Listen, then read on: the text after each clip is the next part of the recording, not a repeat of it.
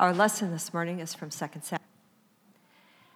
In the spring of the year, the time when kings go out to battle, David sent Joab with his officers and all Israel with him.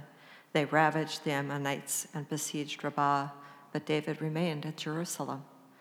It happened late one afternoon when David rose from his couch and was walking about on the roof of the king's house that he saw from the roof a woman bathing. The woman was very beautiful. David sent someone to inquire about the woman. It was reported, This is Bathsheba, daughter of Eliam, the wife of Uriah the Hittite. So David sent messengers to fetch her, and she came to him, and he lay with her. Now she was purifying herself after her period. Then she returned to her house. The woman conceived, and she sent and told David, I am pregnant. When the wife of Uriah heard that her husband was dead, she made lamentation for him. When the mourning was over, David sent and brought her to his house, and she became his wife and bore him a son. But the thing that David had done displeased the Lord, and the Lord sent Nathan to David. He came to him and said to him, There are two men in a certain city, one rich, the other poor. The rich man had very many flocks and herds, but the poor man had nothing but one little ewe lamb, which he had bought. He brought it up, and it grew up with him and with his children. It used to eat of his meager fare and drink from his cup and lie in his bosom and it was like a daughter to him. Now there came a traveler to the rich man, and he was loath to take one of his own flock or herd to prepare for the wayfarer who had come to him. But he took the poor man's lamb and prepared it for the guest who had come to him. Then David's anger was greatly kindled against the man. He said to Nathan, As the Lord lives, the man who has done this deserves to die. He shall restore the lamb fourfold because he did this thing and because he had no pity. Nathan said to David, You are the man. Thus says the Lord, the God of Israel I anointed you king over Israel, and I rescued you from the hand of Saul. I gave you your master's house, your master's wives into your bosom, and gave you the house of Israel and of Judah. And if that had been too little, I would have added as much more. Why have you despised the word of the Lord? to do what is evil in his sight. You have struck down Uriah the Hittite with the sword and have taken his wife to be your wife, and you have killed him with the sword of the Ammonites. Here ends the reading. Friends and followers of Jesus, the amazing grace and peace that is poured out upon us by God our Father and our Lord Jesus Christ be with you all. It's uh, such a joy and privilege to be here with you on your consecration Sunday. Um, as you heard earlier, uh, Pastor Scott and Pastor Joanna and I uh, spend the noon hour on Wednesdays together, uh, also with soon to be Deacon Brian. Uh, we're over lunch, we talk about the Bible text for the coming Sunday. They regularly give me insights and uh, ideas about how I might go preaching it at my congregation. I fear that the spiritual lives of the people of Oak Grove would be uh, that much worse off without them. I can't tell you how valuable it is to have colleagues who are smart and experienced and who you can trust to be open with. Uh, Pastor Scott is my go to guy uh, to uh, think about anything that has to do with, with the church. And um, Pastor Joanna, eh, even though she makes fun of the seminary that I went to, um, I'm so grateful for her friendship and, um, and her passion for fairness and justice. Old white guys desperately need people like her in their lives, and I'm so grateful. And because of the two of them, I feel connected to you people as well as they uh, talk about the life at Shepherd and and how you are involved in God's mission in the world. Even though it's done all the time, it seems funny in a way to bring in an outsider to speak, in on, to speak on Consecration Sunday because, of course, you know better than anybody what a blessing this congregation is. But as an outsider, I get to notice things and I get to uh, pay attention to what you might take for granted over time, and I get to remind you that what you're doing as a church really matters, really makes a difference. I know that from your pastors, you regularly hear the good news of God's love for this world proclaimed, and that here you have your, your, the Word of God connected to your faith and your life in this real world today. I know how well served you are by your diaconal intern, Brian. You can't judge a children's ministry program by numbers alone, but I know how things have changed around here uh, because of his ministry and his leadership. And his work on technical and social media things uh, puts me in mind of that commandment you shall not covet your neighbor's church's, your neighbor church's website. but I do. I just met your faith community nurse, Kay, earlier this week, and I'm not ashamed to say that hearing the way she talks about her work with such passion and compassion moved me to tears. And from what I can tell from what others say, Sean in the office can do pretty much anything, although she might not want me to point that out in a public way. The other thing I hear about often is that your custodian, Kevin, is the very face of hospitality around here. And what a gift from God that is for any church, and it's part of what makes Shepherd such a welcoming place. As an outsider looking in, I can see that what a strong music program you have, that you have things going on and care provided for every age from before birth till the oldest of members. And I know how deeply you're connected to your community around you. Seeing your ministry extend far beyond the people here in the walls of this building. I've been with your elected leaders now on a couple of occasions and seen how well served you are by their dedication and their faithful leadership. And finally, I know that for a lot of you, this church is more than just a spiritual home, which is good to have. And it's more than just a place to be nourished by the Word of God and by the sacraments that carry God's grace into our lives, which is a lot. But this congregation of people is family. And that is a true and rich blessing in a world that often leaves us feeling disconnected and divided.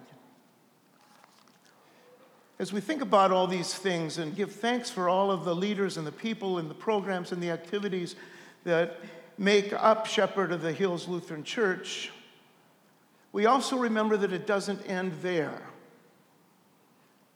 None of us worship and plan and have programs and activities for their own sake or for our own sake. But what you do here is the beginning of your participation in God's mission in the world. From here, you go out and share and care and be and love and forgive and reconcile and act for justice in the world. This place offers a space of refuge and restoration and renewal and inspiration so that you can leave it again and be a loving and healing presence out there where it matters. That's why we remind you today that your financial support of all of this matters. Because of all of the things that happen out in the world, because of what happens here. When a church starts to go through hard times, they begin to wonder if they should keep on going as a church keep on trying, keep on existing, one of the questions they ask is who would notice if we were gone? Who would be affected if we were no longer here? Who would miss us? And I think I know how you would answer that. Because of what happens here and what happens out there, because of what happens here, the community around you would feel a tremendous loss. So, for all that you have, and all that you are, and all that you do, and all that you mean, thanks be to God. Thanks be to God for another year moving forward in faith. Before we look at the Bible text in front of us today, I want to tell you that Pastor Scott came to our church last year as our consecration Sunday preacher. And after his message and the commitment cards were all tallied up, we had an 8% increase in giving for the coming year. So that puts a certain amount of pressure on us today. on me or on you, I, I don't know. Thought you should know. So, David and Bathsheba. When I first realized that this would be the Bible text read on your consecration Sunday, I thought it was some kind of prank, some practical joke. It's hard to imagine a more cringe worthy story to read on a day when we're celebrating your ministry here and looking for inspiration and encouragement for the year ahead. But there you have it. It was springtime that year when David stayed home from the war. Leaves were turning, returning to the trees, I imagine, grasses and plants greening up after the frozen brown of winter, wildflowers covering the hillsides, the birthing of lambs in the high meadows, the cycle of renewal and rebirth once again.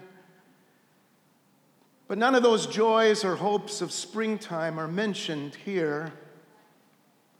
Only the tawdry and unhappy story of David and his encounter with Bathsheba. Taking a stroll up on the roof of the king's house, David looked out and saw a woman. When a king stands on the roof of his palace, on the top of his world, and looks out from that place of privilege, he knows that he is the master of all that he sees. And David saw what he wanted and he took what he wanted. And I suppose he figured who would know, who would see. But others would see. Bathsheba would see. The story spares us any word about her humiliation, her victimization, like so many stories of women abused. But she sees. And certainly Uriah would see the husband of the woman if his wife is expecting a child while he has been off fighting in the king's army, he would see. And so one sin leads to the next, and Uriah is eliminated from the scene. We don't see him anymore. But the storyteller sees too, and because of that, we also see. We can see what the delusion of your own greatness and power can lead to. When you start to think that you make the rules or that the rules don't apply to you, it's a familiar story repeated again and again through history and ripped from today's headlines. David figures who would see, but we see, and God sees but what matters is that David sees, and he does not or cannot. And so the Lord sent Nathan to him with a little story about two men, one rich and the other poor, the one with many flocks and herds, and the other with but a single lamb, more like a pet than livestock, more like a daughter than a pet. What could be sadder than its demise at the hand of the rich and powerful?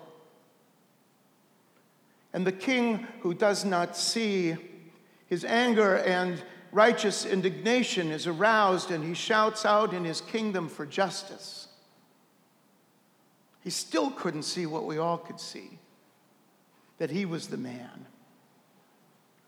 And that is the gift that Nathan brings to let David see himself the way others see him. And the king's eyes were open at last. Martin Luther said that the purpose of God's law is to drive us into the arms of mercy and grace. Not that we always want to go there. When we are confronted by the truth about ourselves, we are faced with our own shortcomings. We often try to rationalize away our behavior.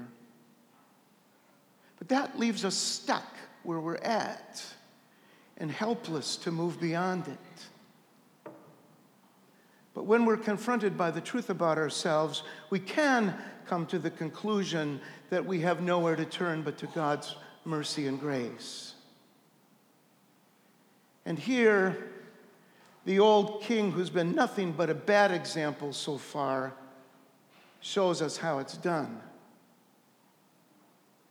Tradition holds that after David comes to see how others see him and how God sees him, he turns to poetry, to the words of the psalm where he pleads for God's mercy and acknowledges his wrongdoings.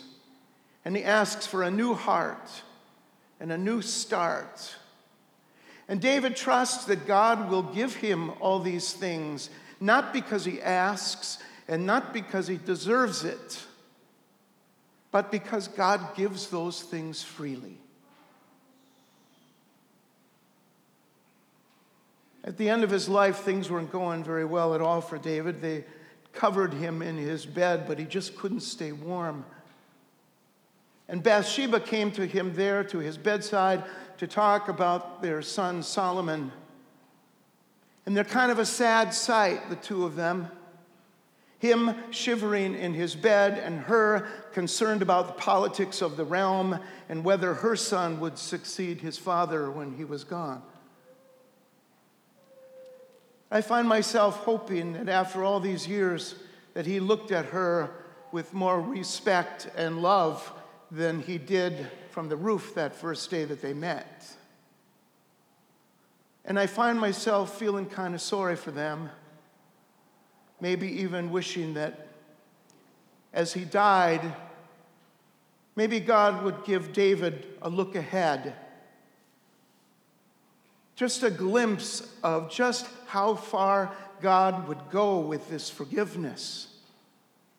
How generations from now, in a descendant of Bathsheba and this imprudent, reckless king, how God would act to forgive this whole world by a birth in a stable, a death outside the city walls, and the promise of restoration and life. And maybe that's a way that this terrible story intersects with the beautiful thing that we're doing here today. Stewardship is about money, to be sure, a tool that supports and enables your ministry here, but it's also about other stuff too. It's about hearts softened up by God's grace and forgiveness. It's about the myriad and mysterious ways that the Spirit of God nudges us and coaxes us along and fan, fans the flames of faith in us and warms the compassion inside of us for, for one another and for our world. For all that went wrong with him, God never gave up on David. Through it all, God hangs in there with him. And his story helps us see that regardless of all the good things that we've done, and in spite of all the countless ways we've managed to mess things up, God's plan is to go on loving us, world without end. And the people who know that and who believe it in their hearts, they are the freest and most generous people in the world.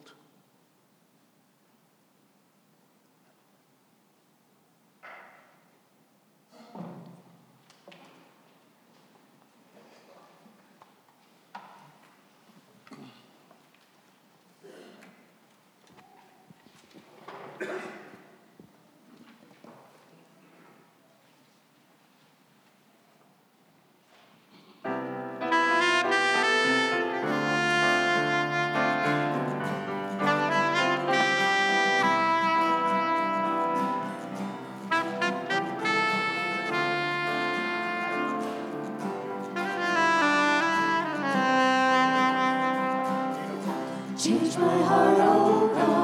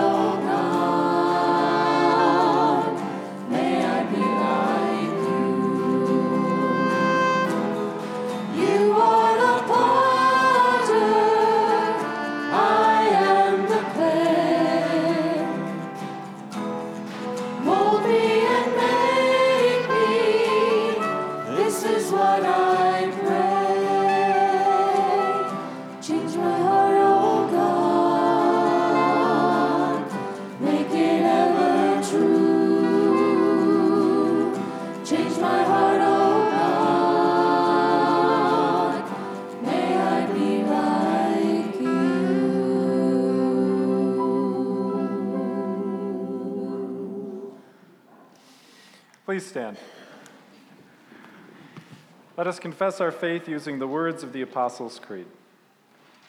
I believe in God, the Father Almighty, creator of heaven and earth.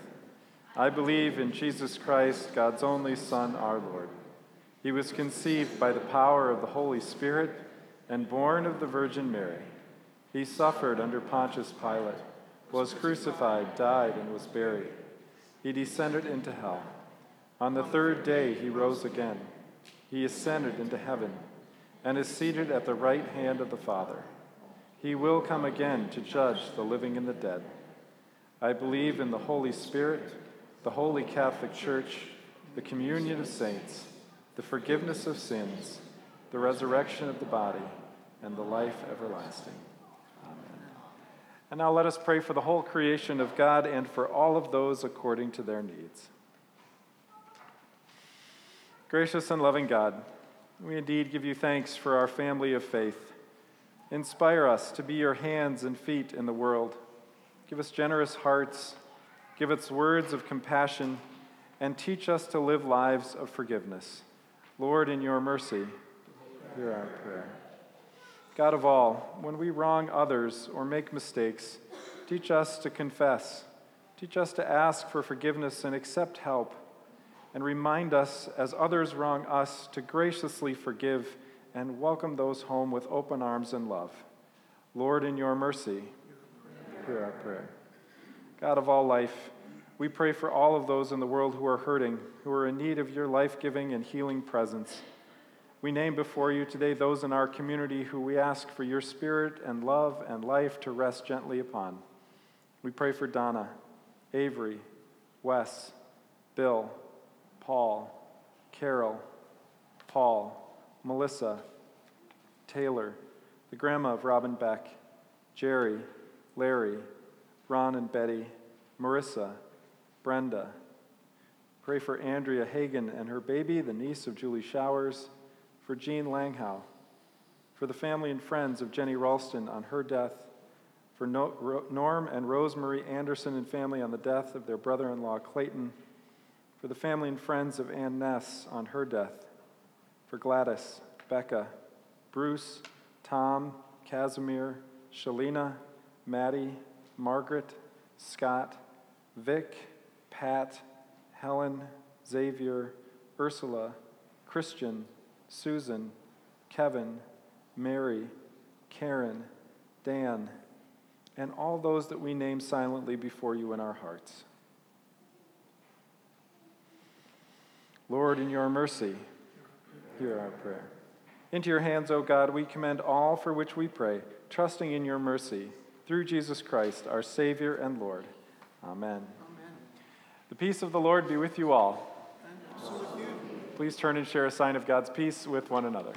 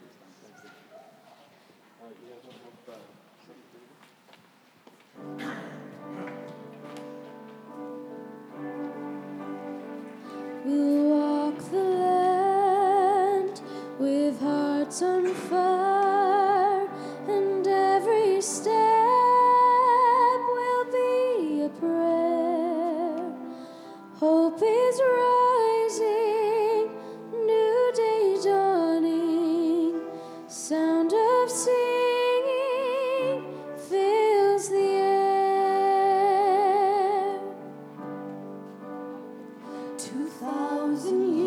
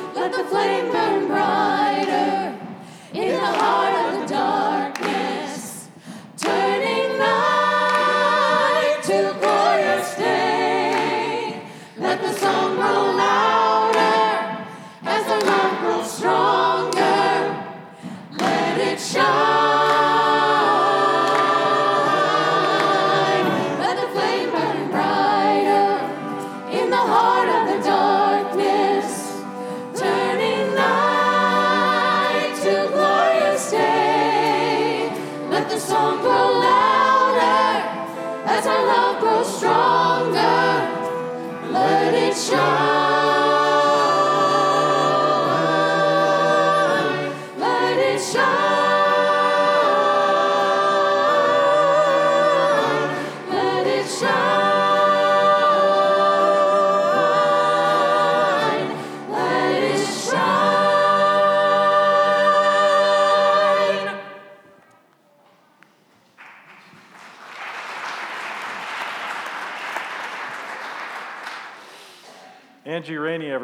from school. Freshman, thank you.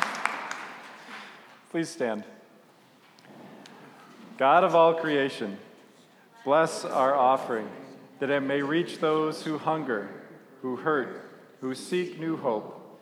With these gifts, we offer our whole lives to you and pray that you would renew us as we follow Christ, seeking shalom for all creation. We are celebrating communion this morning. All are invited to God's table. You don't have to be a member, you don't have to be Lutheran. All are invited. There are gluten free wafers available for those that need them. There's white grape juice in the middle of each tray and red wine on the outside. Even if you or your children have not yet been prepared for communion, we still invite you forward for a blessing. In the night in which he was betrayed, our Lord Jesus took bread. He gave thanks and he broke it. And he gave it to his disciples, saying, Take and eat. This is my body, given for you. Do this in remembrance of me. Again, after supper, he took the cup. He gave thanks and he gave it for all to drink, saying, This cup is the new covenant in my blood, shed for you and for all people for the forgiveness of sin.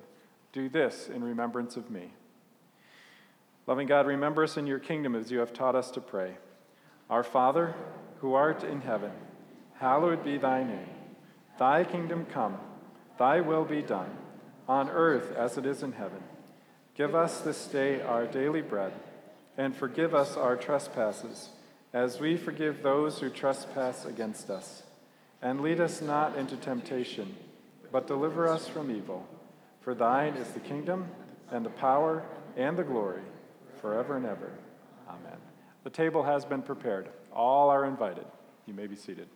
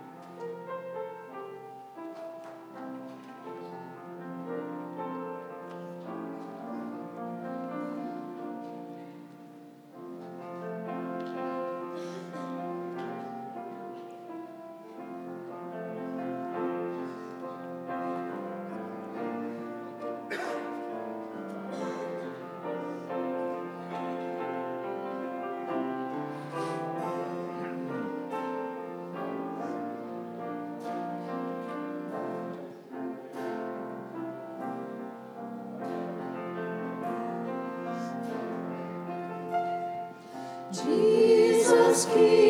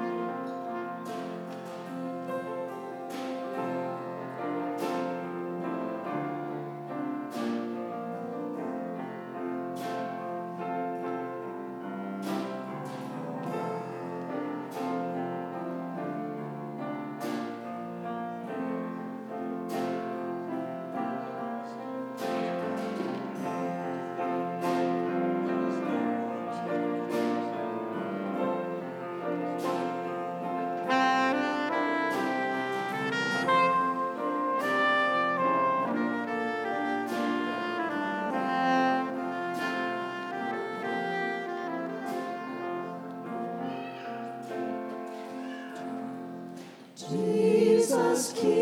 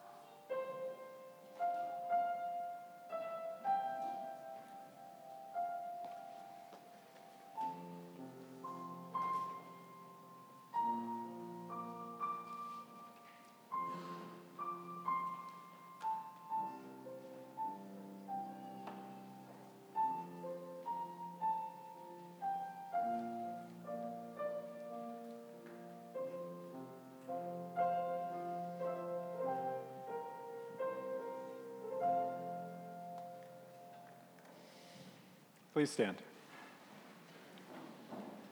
And now may the body and blood of our Lord Jesus Christ strengthen us and keep us in his grace. Amen. And now the Lord bless you and keep you. The Lord's face shine on you and be gracious unto you. The Lord look upon you with favor and give you peace. In the name of the Father, and of the Son, and of the Holy Spirit. Amen. Our last act of worship today is to take our promise cards and to complete them, and that's what the picnic basket is for, right in the front. Uh, so, as an act of worship, after you have completed your card, you can simply put it in the basket, and then you are welcome to go right out to breakfast. You don't need to wait. Uh, you don't need to pass go, no need for $500, just right straight out to breakfast. So, just a note about your promise cards please make sure and print very, very clearly so that Sean does not have to decipher your handwriting. That's very helpful. And then also note that the commitment listed is per week. If you plan to give by month or annually, please make sure and note that appropriately on your pledge card. So, as we go, uh, Brian will be playing us out. Just put the pledge card in the picnic basket, and you are welcome to go to breakfast. Go in peace, serve the Lord. Thanks. Thanks be to God.